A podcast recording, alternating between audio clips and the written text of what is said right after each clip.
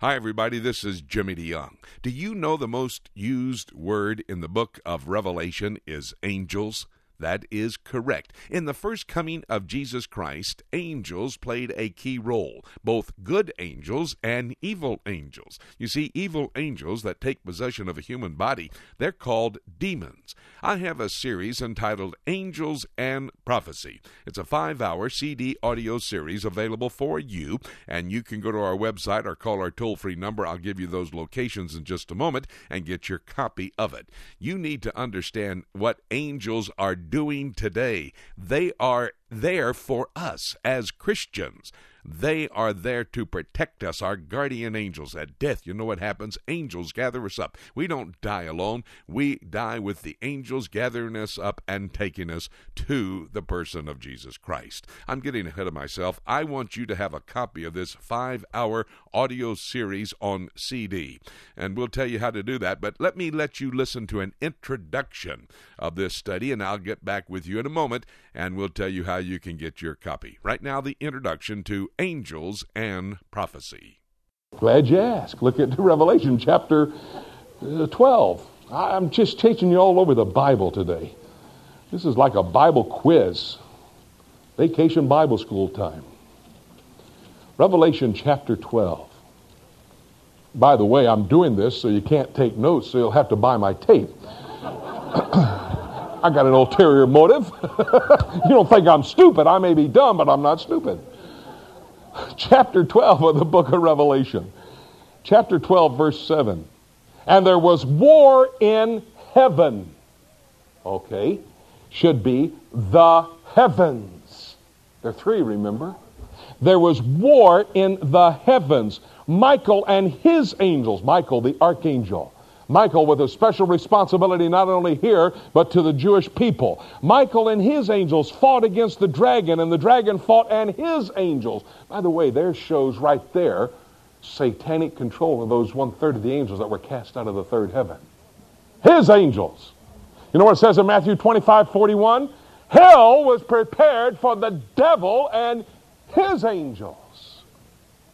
So Satan has control over those one third that were cast out. So there's a big fight in heaven. Now look what happened. And in verse 8, and prevailed not who? Satan, the dragon. Verse 9 tells us the dragon is Satan, the devil, that old serpent. Okay. and verse 8, and the dragon, or Satan, and his angels prevailed not, neither was their place found any more in the heavens, or the first heaven.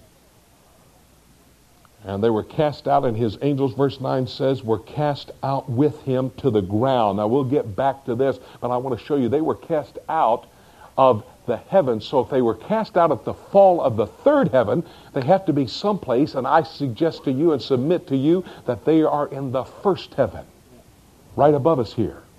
Let me give you some more information. Ephesians chapter 6. Ephesians chapter 6. Now, some of these things we'll come back to and get a better explanation as we go through. And this whole thing builds on each session, so please don't miss a session. Okay, Ephesians chapter 6. Ephesians chapter 6, verse 12.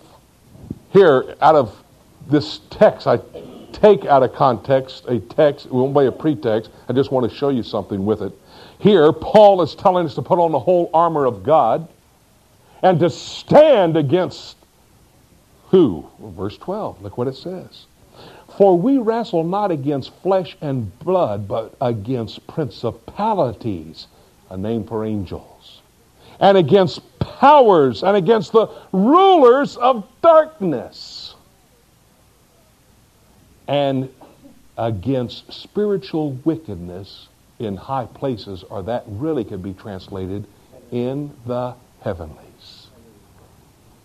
In the heavenlies, in the first heaven. And so now we've seen the creation of Satan. Excuse me, creation of angels. And then we saw, after the creation, before the fall of man, the fall of the angels. Because Lucifer, the most beautiful of all the angels, wanted to be like God, above God. One third of those created beings, angels, were cast out of the third heaven to the first heaven. And now we on the earth, we that know Christ as Lord and Savior, will see also the Jew. We wrestle not against flesh and blood. We wrestle against powers, principalities, rulers of darkness, the ruler of this world, right above us. And Satan. Satan establishes a strategy.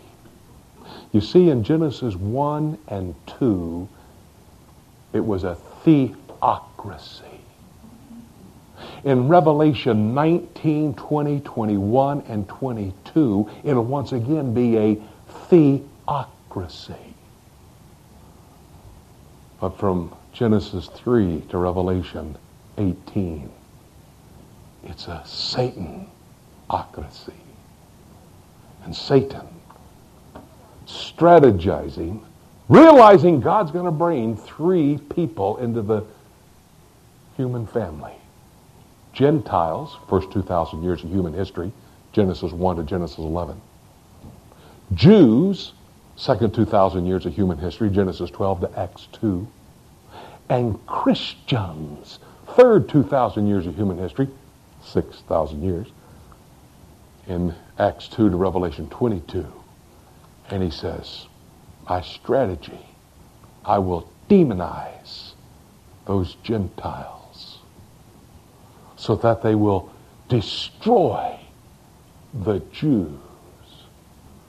And in the last days, the way I'll do it is I'll deceive the Christians into almost fooling the very elect.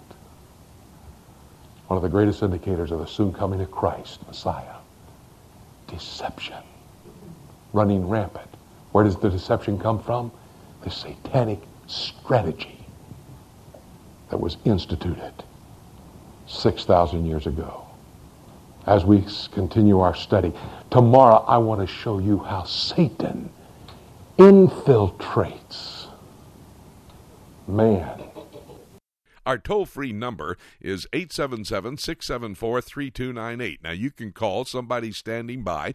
They will take your order if you would like to have a copy of the five part audio series on CD entitled Angels and Prophecy. Or you can go to our website, www.prophecytoday.com, and there you can make your order at our shopping mall. This is a must. You have to have a study on angels. They will play a key role in the end times, as I said early on.